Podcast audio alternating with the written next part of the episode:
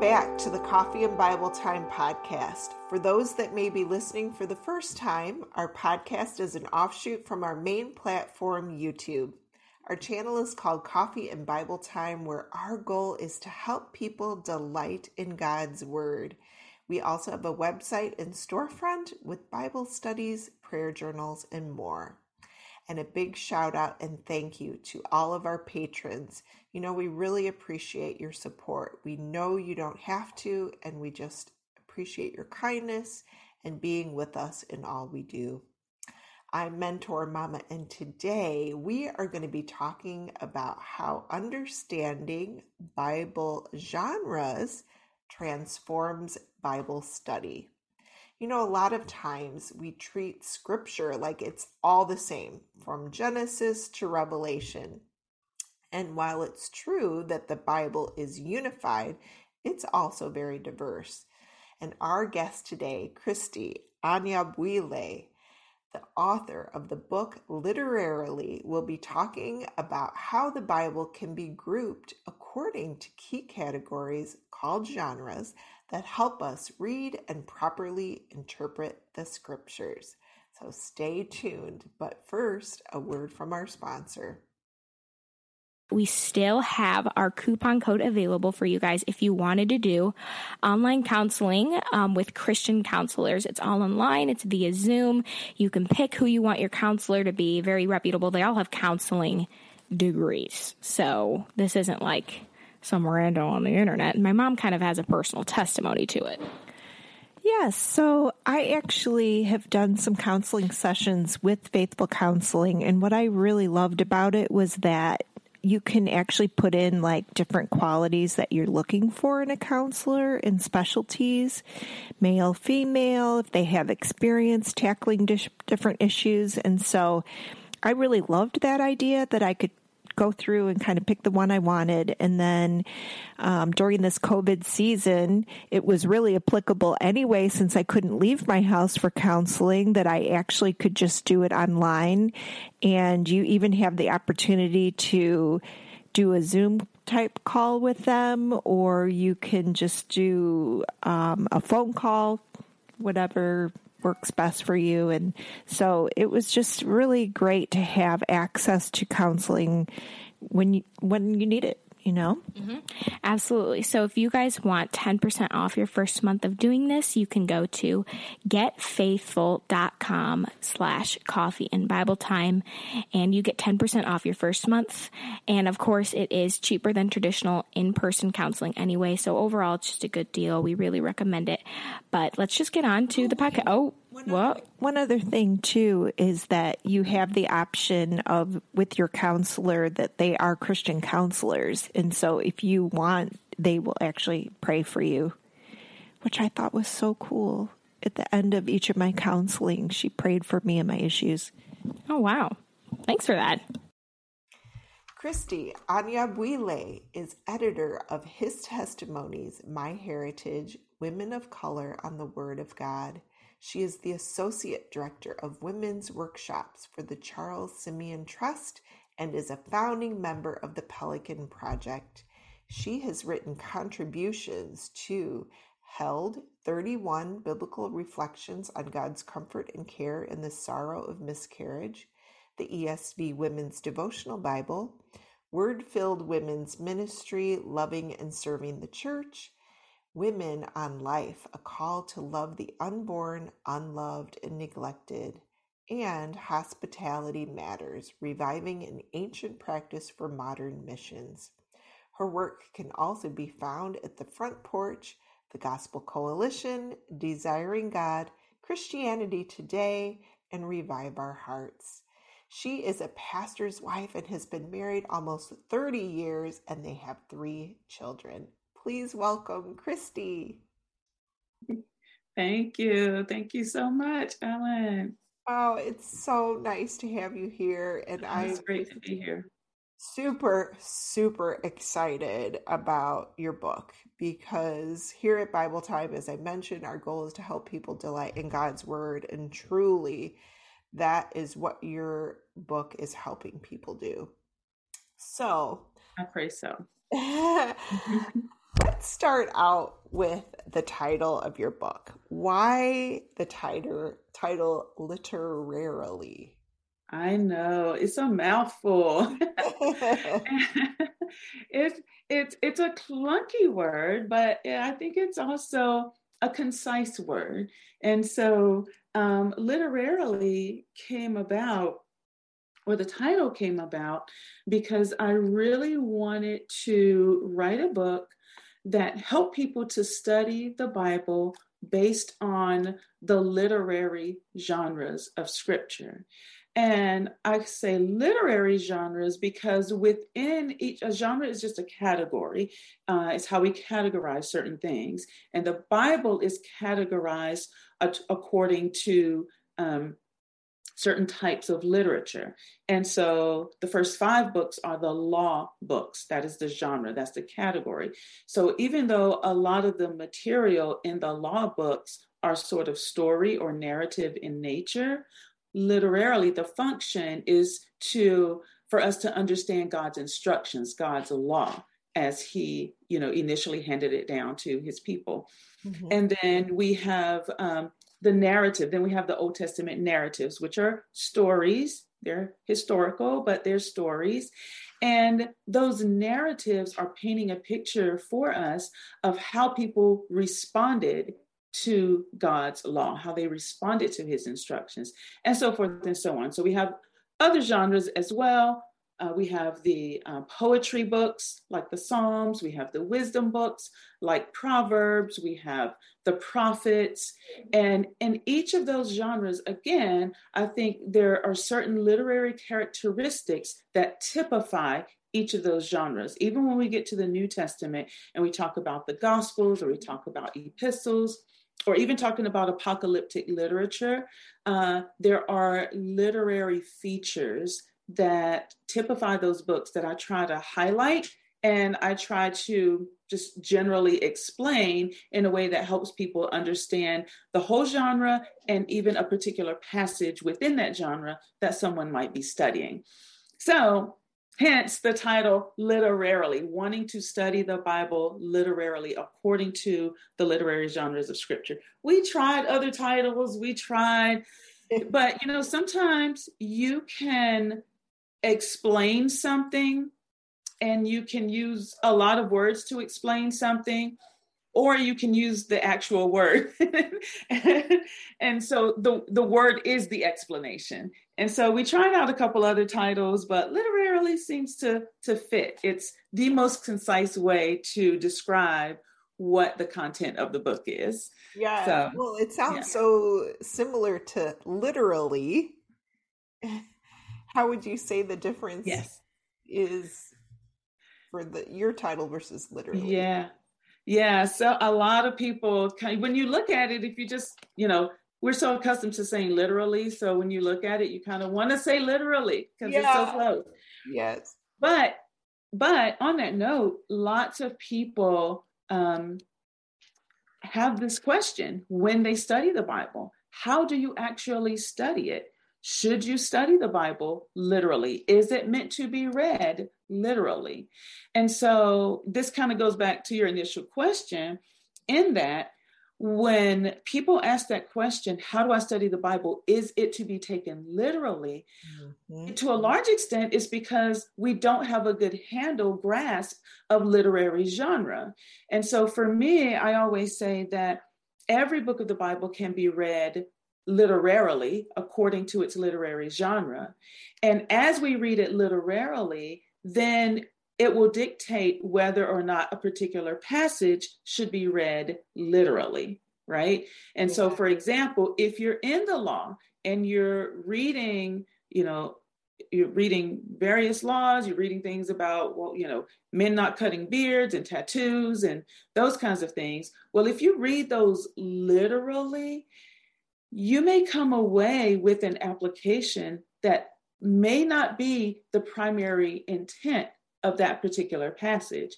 But if we understand that the law books, where Leviticus, you know, Leviticus and a lot of those kind of um, laws that we, you know, laws that we get tripped up about food laws and, you know, clothing and this and that, um, it's within the law, and the law is giving us instruction for how God expects his people to live. And in Leviticus, for example, a big overarching theme throughout the book is holiness. God is holy and God's expectation for his people to be holy. So when you come across a verse that talks about, you know, beards or or silk versus cotton cotton clothing or um, tattoos and those kinds of things, the intent of those passages isn't necessarily to tell us whether or not we should wear a tattoo or whether or not a man should have a beard. The intent of those passages is to help us to understand that God expects his people to be holy. He expects them to be distinct from the people around them. And so at that time, if the pagan nations around were nations in which uh, the wearing of a, of a beard indicated something that would be um, contrary to God's holiness and his expectation of his people to be holy, then that's where a law like that would come from, right? And so then how do we apply that today? Do we say men shouldn't wear beards? Of course not. But we do say men and women should carry themselves in a way that is very distinct from the world. We shouldn't be confused in any aspect from what we wear to how we speak to where how we carry ourselves to where we go. We should be marked as distinct people who are God's treasured possession. And so I think reading it literarily, understanding the law, for example, dictates to us whether or not we should read a particular passage literally. Uh, so that's just one example, but yeah. we there are tons more you know examples that we can you know we can point to in the scriptures that help us with this. The proverbs are another one, right? We take a lot of proverbial.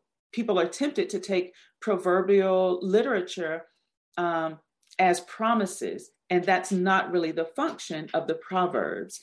And so um, I think just being careful with that of knowing what the literary genre is doing, and that'll dictate whether or not we read it literally. Yes. Oh, and that's just so critical. And I'm mm-hmm. so encouraged for for those who are listening today and you don't have this background yet Kristie's book actually will go through every single genre and help you learn how to what what the correct interpretation is. So let's go back a little bit. Where did you get this idea for this book? Oh, thank you. So, you know, I've had um like probably a lot of your listeners have been uh, teaching and studying the Bible for a, a long time and one of the things that um, I started to grow in is just this understanding of how impactful understanding genre is to my, say, my inductive Bible study. And so when I first learned the inductive method, it was very on a very general, generic basis. And so um, I wasn't taught how a particular like how to observe the text from the standpoint of this is a this is history or this is narrative or how to observe the text from the standpoint that this is um, a pro you know a prophet who is speaking god's word. And so i just kind of had a blanket understanding. So i read every passage of scripture the same way. What does it say? What does it mean? What does it mean to me well, I can't really have a great handle on what it means if my observations aren't rooted the right way. And so I just was growing in that and was excited about it. And so I just started incorporating these ideas into my own uh, study personally, but also in discipling other women in my local church. And so I was reading through the books of Ruth and Esther with women in my church. One lady, we were going through Ruth, another lady, we were going through Esther. Just happened that way. But they're both narratives, historical narratives, um, beautiful books. And with one lady in particular, we're going through Ruth, and she has a theater background. And so thinking about story, thinking about plot, thinking about narrative, thinking about um, tension within a story and the, that climactic moment that we all wait for when we're reading a book or when we're watching a television show. We were just really enjoying walking through Ruth, looking for some of the plot elements within each chapter. And so as we were going through it, she just uh, said to me, "No, she's like, oh man, this is so great." She's like, everybody should study the Bible this way. Have you ever thought about writing a book to help people study the Bible this way? And I was like, huh, you know, that's actually a great idea. so, yeah, the Lord used her and just my time, you know, working with women through the genre studies um, um, as a way to bring the idea about. And even in my small group study in my local church, uh, we were going through Isaiah. And uh, as we kind of introduced this big 66 chapter, huge mm. book. Mm-hmm. Um, it was mind blowing to me when I first understood it, and mind blowing to uh, the women in my Bible study to know that most of the book of Isaiah it is prophecy, but most of it is written in poetic language. So if you re- look in your Bible at the book of Isaiah, very little narrative is included um, in that book. Most of it is poetic. And what I mean by poetic is that it is organized, um, it's laid out according to um, Hebrew poetry, meaning parallel lines are very important. So um, lines go together in most of the chapters of the book of Isaiah, and how you group those lines together helps you to see what the main sections are, what the main topics or themes are, and helps you to put the book together to make sense of it. Also, knowing this poetic, then you understand that lots of things are symbolic, lots of there's lots of imagery, right? And those images are meant to communicate God's message to us in a unique way. And that's important for a prophet because uh, remember, God's word was very very much an oral tradition. And so it was meant for people to hear it and for people to be able to recite it later, right? And so anyway, so things like that that that was another kind of key moment where, you know, women were like, whoa, we never knew this. And so then it was fun to go through the book of Isaiah and to look for the, it's called parallelism, look for the types of parallelism within each chapter that we were studying and to put them together to figure out what the main sections and themes and topics and the main point of each of our passages were. Um, so, those are the kinds of things that really led me to uh, think about writing this particular book.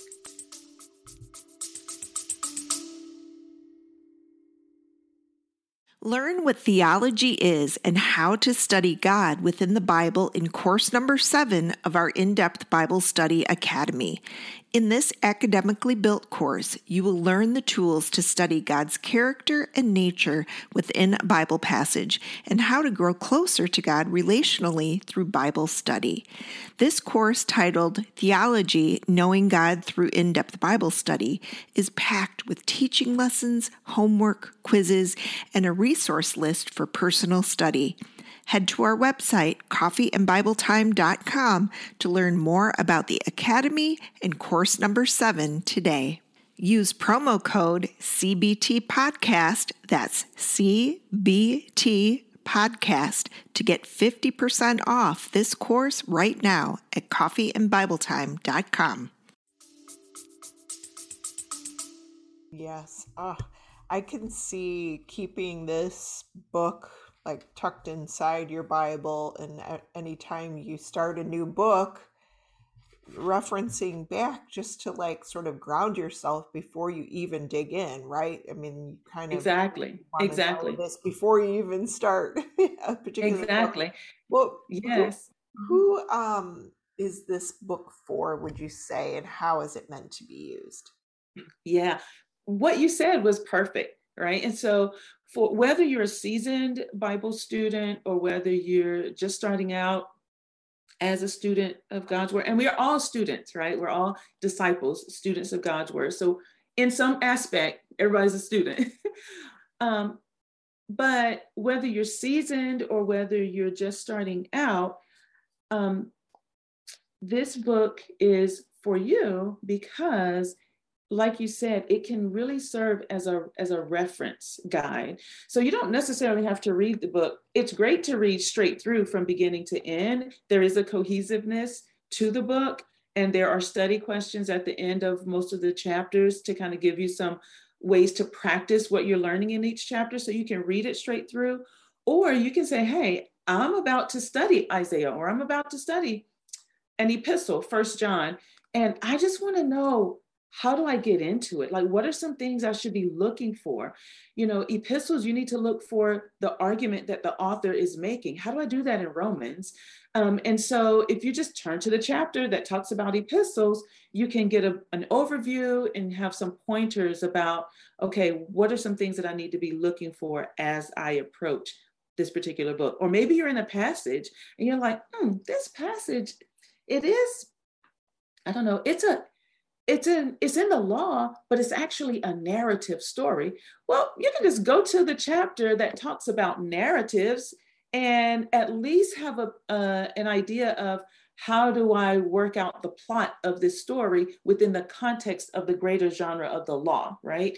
And so you can use it very much as a reference guide in that sense or you can read it straight through and just have a, a broad overview of the cohesiveness of the Bible and how the genres um, work to tell work together to tell God's redemptive story. Um, so yeah, so I, I, think it would definitely be great for um, even I've talked to people who are using it in their teenage youth group, who are using it for their women's Bible study, who are using it for even their teaching cohort. I have a few ladies who have, um, you know, asked me to pop on and, and greet their students in their classes for their um, their teaching cohorts and things like that.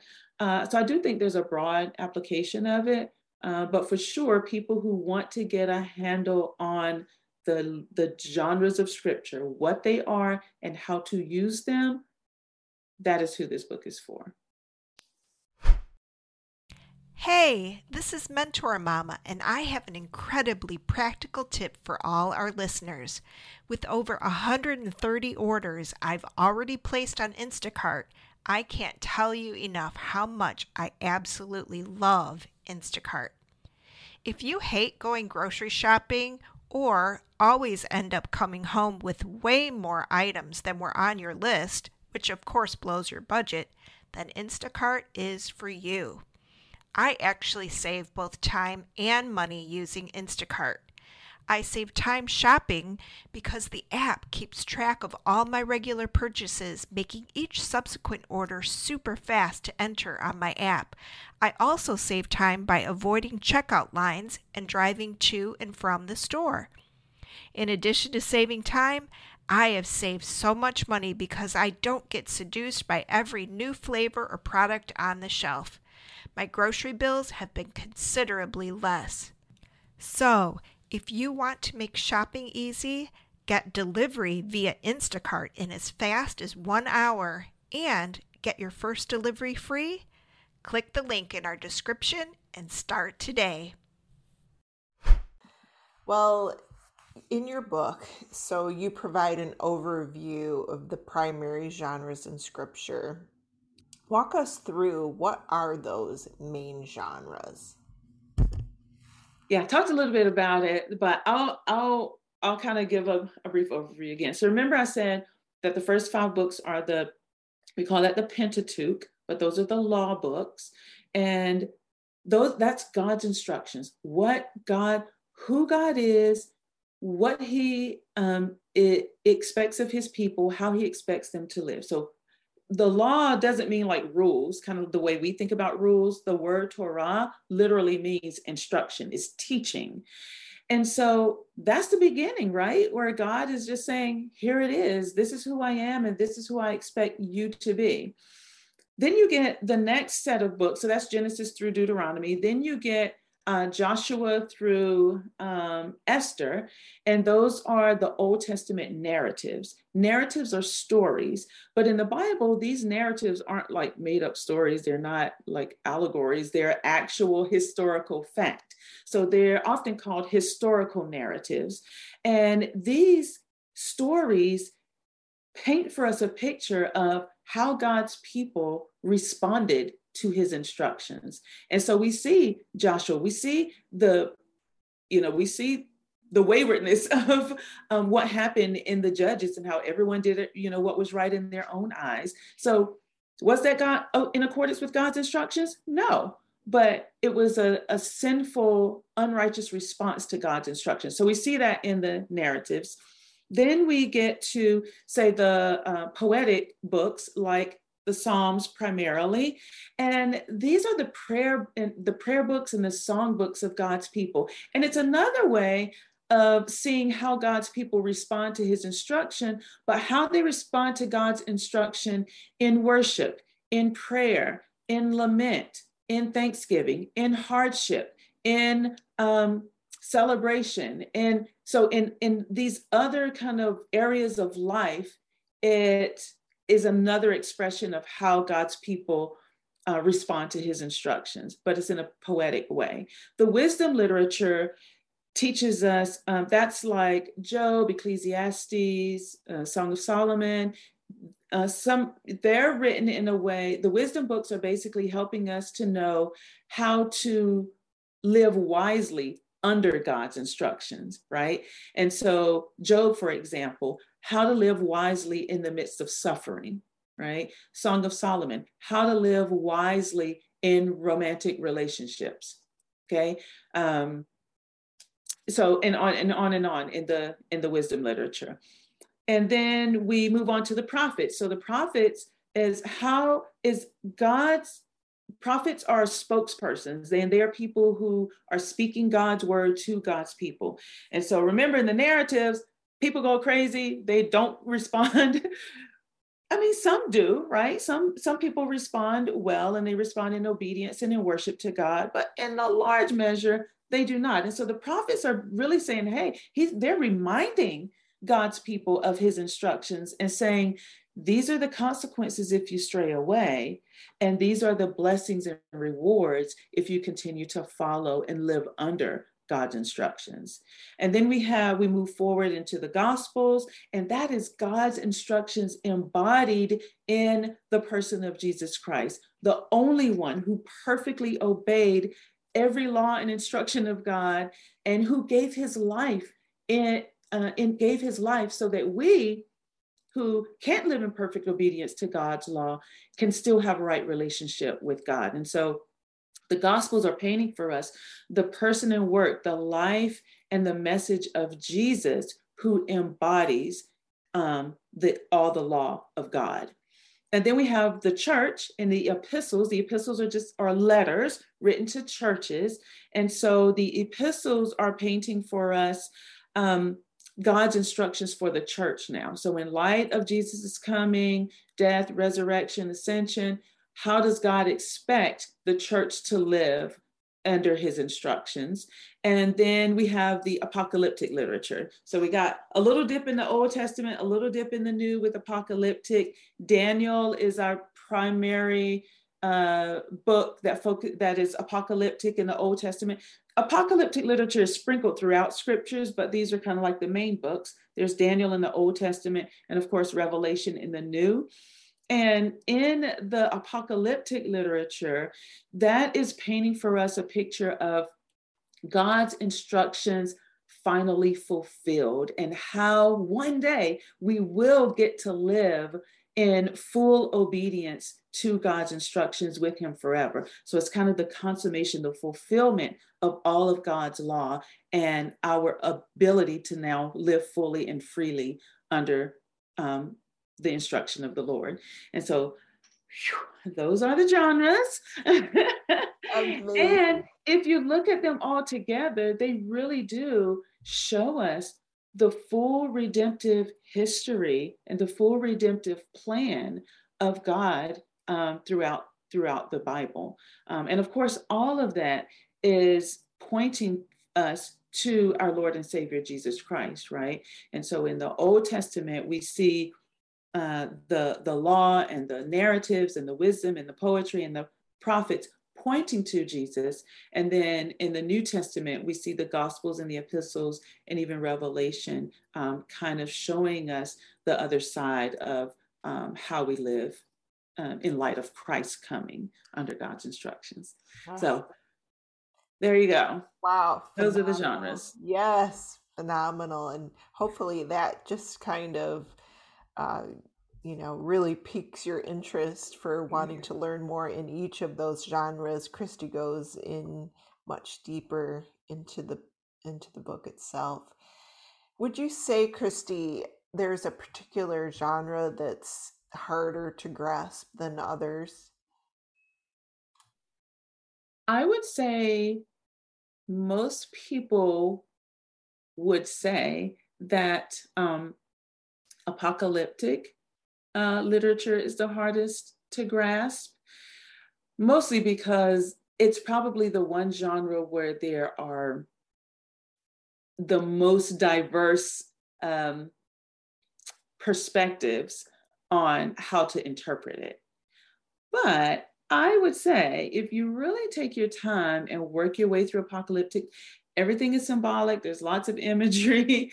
Um, that is true. But if you really take your time and work through it, it's such a beautiful book that helps us to see um, where all of history is headed and where we're headed. And um, it's very worshipful. There's songs, there's prayers.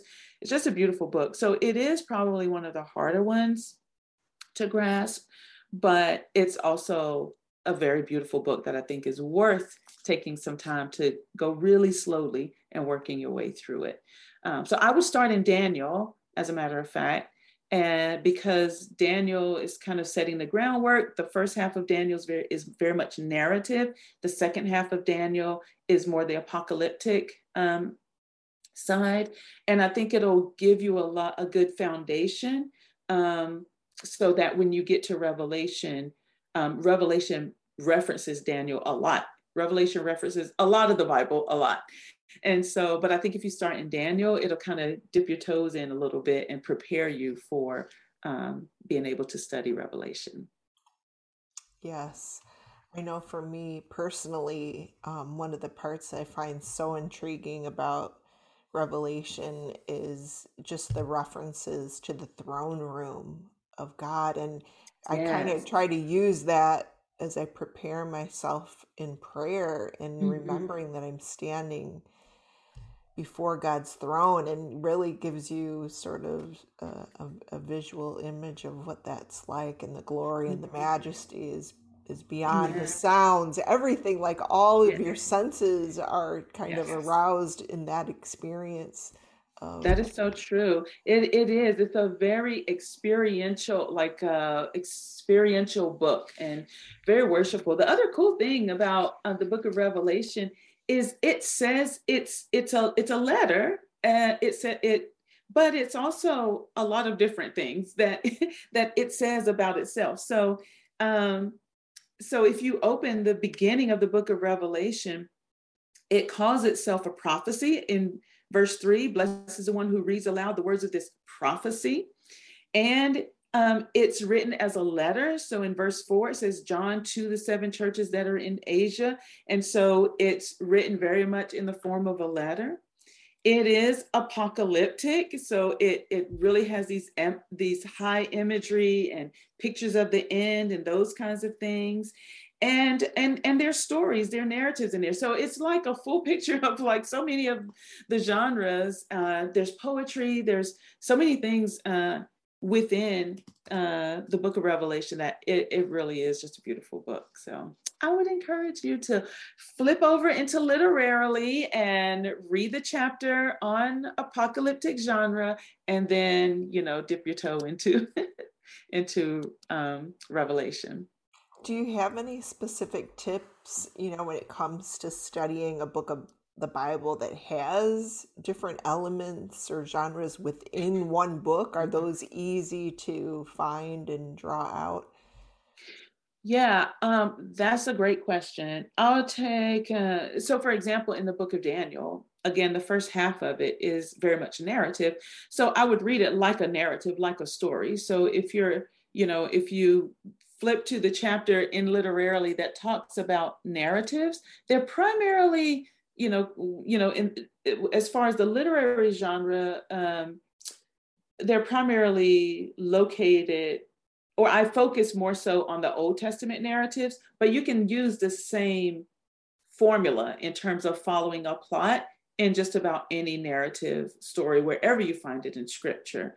Um, and so basically, throughout the Bible, you'll find basically three text types. You'll find narratives, which are stories, you'll find poetry, and you'll find um, discourse, uh, speeches, or sermons, or um, even the letters, right? And so those are the three main types of text that you'll find in the scriptures. And so if you go to a book like Daniel and you start reading narrative passages, then just study it like a narrative and find the plot. If you later on in Daniel, when you get to around uh, chapter seven or so, uh, there are some poetic sections in there. So read it just like you would like you would read poetry. And then when you get to the apocalyptic sections, um, you study them in that way. It also kind of gives you some handles about how to organize or how to structure the book as a whole. So a lot of time, and then really pay attention when the text type changes. So if you're, I don't know, in Genesis, and then all of a sudden you come up on to uh, Miriam's song, or Moses' song, okay, boom, like that is something you really want to pay attention to. Um, and so there's there's something unique in terms of the message that God is giving to his people in that song or poem or prayer that we want to pay attention to. Uh, so yeah, that that's what I would say. Oh, awesome. It's here, and we are so excited. Our new Patreon online community is finally open, and you're invited to join us. Your support is so appreciated and important. In fact, it's what allows us at Coffee and Bible Time to continue on with our ministry. We thank you in advance for your support. Well, your your book kind of reminds me of going back to like English class, having flashbacks and you know, your book provides a lot of literary terminology. How can someone without a literature background benefit from this book? I would say join me. I do not have a literary background. so I really have had to study, learn, relearn, go back to my, you know, grammar school memories and um and to just remind myself of some of these things. Some of it is really intuitive, right? So if we think about, again, like if we think about story, we understand story. And so some of it is just giving terminology to things that we know. Uh, we understand metaphor. So if I say, um, you know, if I say, oh boy, that, um, that workout was a bear, I'm not saying that, you know, um, I'm, I'm using the term in a metaphoric sense, right? Or if I say, you know, it was as cold as a block of ice, you know, that's a simile. So some, I mean, we we understand, we use this terminology, we use this language all the time, but we don't necessarily always have the terminology to go with it. So in literarily, I try to define terms and provide examples that would be accessible and easy for us to relate to. And um, so I try not to overdo it, but I, I do think it's important to know when you come up upon those elements in the Bible to know what it is and to know how it's used and to know, for example, that again, that helps you to know whether or not I'm supposed to read this literally or not, right? Um, so if I come upon a metaphor, then it's obvious it's not meant to be taken literally. It's figurative language, right? Um, so that those are the those are the two poles. You can read literally or you can read figuratively. And so a metaphor is figurative language, for example.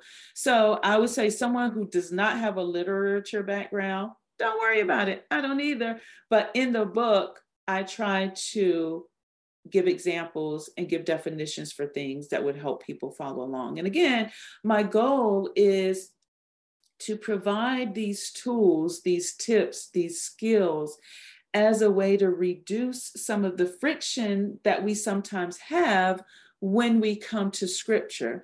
So that when we you know when we read in song of solomon that your your teeth are like sheep's wool or something like we have a way to you know understand what the author might be trying to picture for us in that right?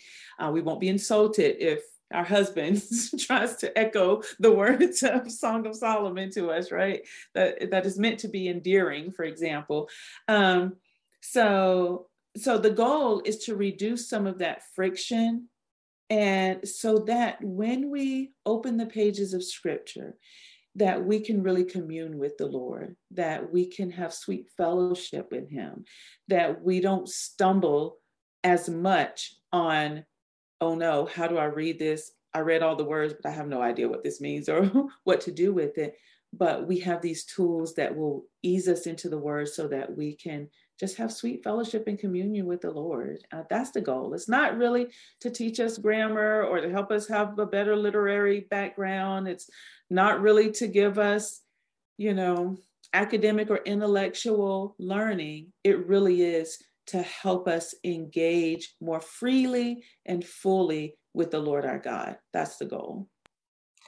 Yes, and in all your years of doing this, would you say, like over time, this process that you're talking about really must just be, start to come much more naturally, right? And you, and yeah. and you really can embrace Scripture more yeah. wholeheartedly, and yeah, yeah, it does. Because you know, before I would just read, you know, I, I might read a psalm and I'm like, oh my gosh, like I really have no idea what this means but now I know what to look for. I'm like, okay, back up, Kristie. The lines are parallel. Which lines go together? How do they fit together? Are they saying the same thing? Are they saying opposite things?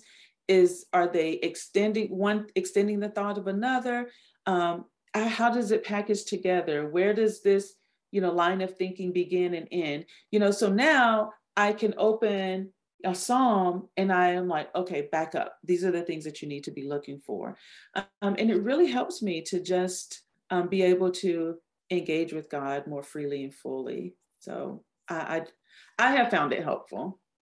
Oh, that's so beautiful. And I, I just know our listeners are going to be sort of transformed through this process. What was the hardest part of writing this book for you?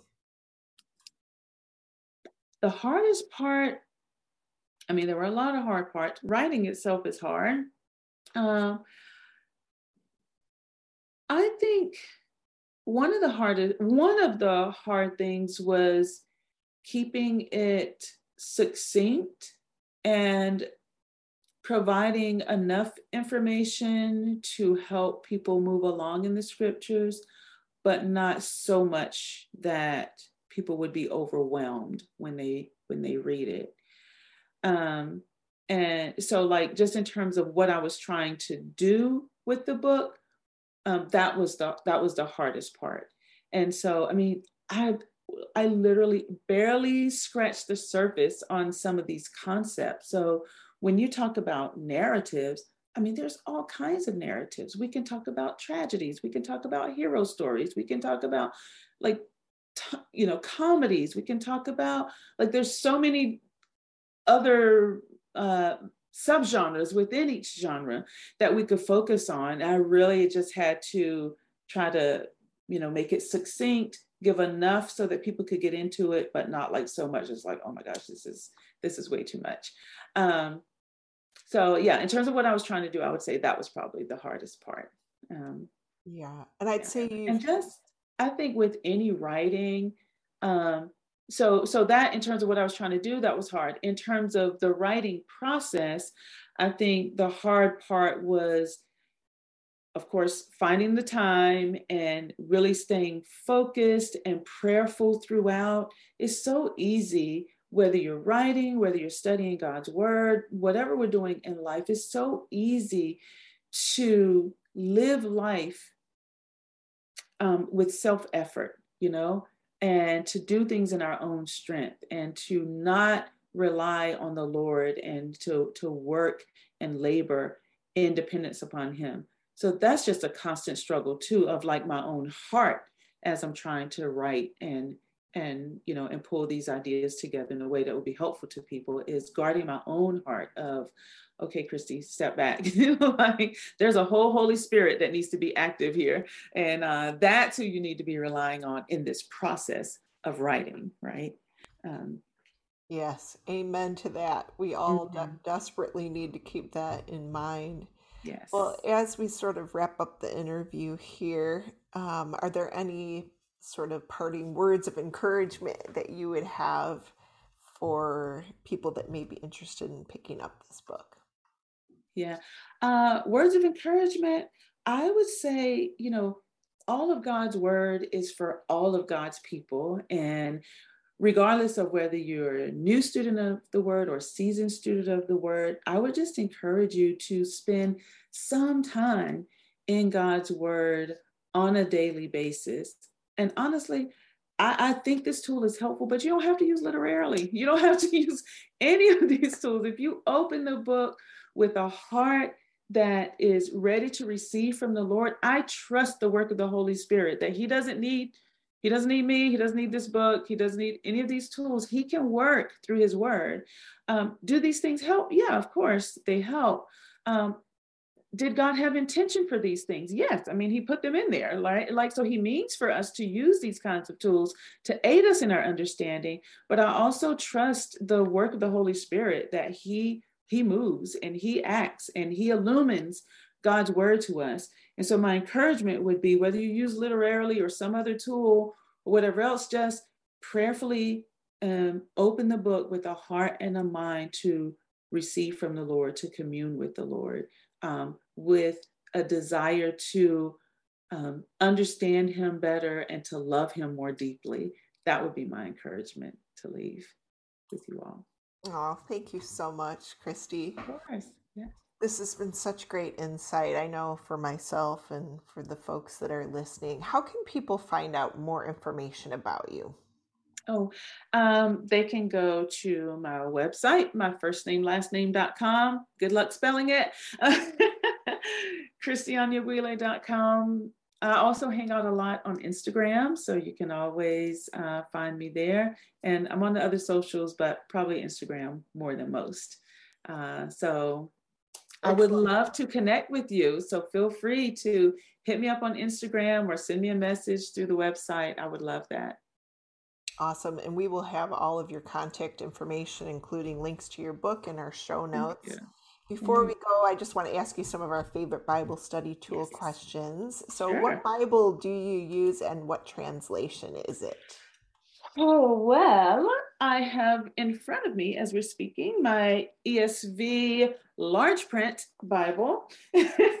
some of y'all we'll get there at this point. But yeah, it's I really love it's it's a softback leather book, and this is like my daily um, Bible that I read and I mark up. But I also use the Logos software on a daily basis. And there I use my ESV, but I also use the CSB a lot in my studies. So those those are those are my primary Bibles that I would use. Yeah. Awesome. And there's like tons of Bibles on logos, but I primarily would use CSB and ESV. Mm-hmm. Both great translations. Mm-hmm. Do you have any favorite journaling supplies or anything that you yeah. use to enhance your Bible study experience? Yes. I don't know what, I don't know the proper word. Oh, and I just did something with it. I don't know the proper word, but I consider myself to be a penaholic. Is that such a thing? Like, um, yes. What do you call someone who loves? What's that? I think we are too. Yes. Yeah, someone who loves pens. I don't. I don't know what you call that, but that is me. I love a nice writing pen. And as we're speaking, I don't. I must have left my writing pen in um in another room, but I like pens that uh have a little bit of weight um, I'm holding up kind of a medium point, a medium point ball, and I like ballpoint pens to write with. Um, I do write with um, kind of more of the gel pen sometimes, but I don't know. It's something about the feel of a nice ballpoint pen. And I also have my handy dandy journal. I love a soft journal, a lined journal. Um, and then I also kind of use my, um, I have a, a journal called, um, it's called a passion planner. Uh, so I have a planner that is a passion planner, but they also have journals and kind of ways for you to brain dump. And if you like hand lettering, if you like just kind of getting things out of your head that you're thinking about, that's not so much journaling, but just doodling.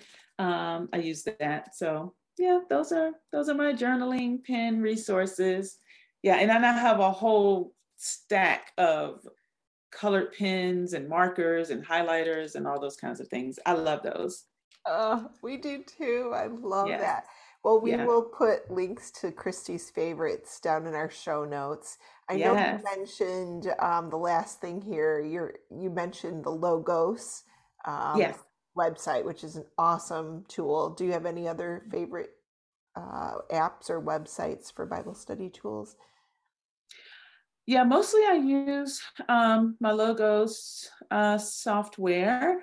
Uh, but I also, if I'm just to do a quick search or if I'm, you know, out and about and I'm looking for something, I use the um, BibleHub.com.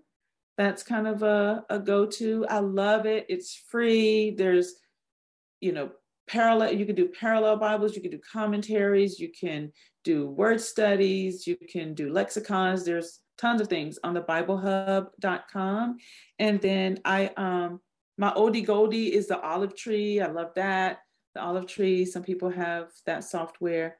And then um, the olive tree Bible, I think it's just called Bible on my phone. Uh, what is it called? It is YouVersion, sorry, the YouVersion Bible. yes, so I have the YouVersion Bible on my phone as well. Um, so those are probably my daily, my daily go-tos. There's so many more though. I have, I mean, I love my um, day by day chronological Bible. That's amazing. Mm-hmm. It's so good. It has study questions in it, and I super love that Bible a lot. I love my She Reads Truth study Bible, big study Bible. I love my Gospel Transformation study Bible. What else? Uh, I mean, these are ones I just, oh, we're talking about literarily. The Literary Study Bible by Dr. Leland Ryken, like that is definitely a must. Ooh, yeah. that's yes. what I haven't heard of. Yes, yeah, I'll, but I'll make sure you put that one in the show notes too. Okay. But that the literary study Bible is amazing. I love it. Um, and then of course the NIV inductive study Bible. There's so many. I, I kind of use those more spor- sporadically when I'm looking for specific things, but if you want another kind of guide to help you study God's word, an inductive study Bible is, is really, really helpful. So there are tons of resources out there. Oh, there are. So I mean, we, this could be a whole nother conversation. Yes, that could be a whole nother conversation. Yeah. I know our podcast listeners can't see you, Kristie. I can, and behind her are bookshelves full of books. I we definitely could be here all day. Well, Kristie, yeah. thank you so much for being here today, sharing. Thank you for having me.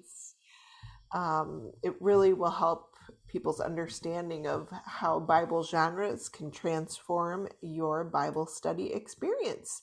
And for our uh-huh. listeners, pick up a copy mm-hmm. of Kristie's book, Literarily. You will find the link in our show notes. And please head over to our blog where you can share your comments with us about this podcast. We will turn this podcast into a blog post and you can make your comments there.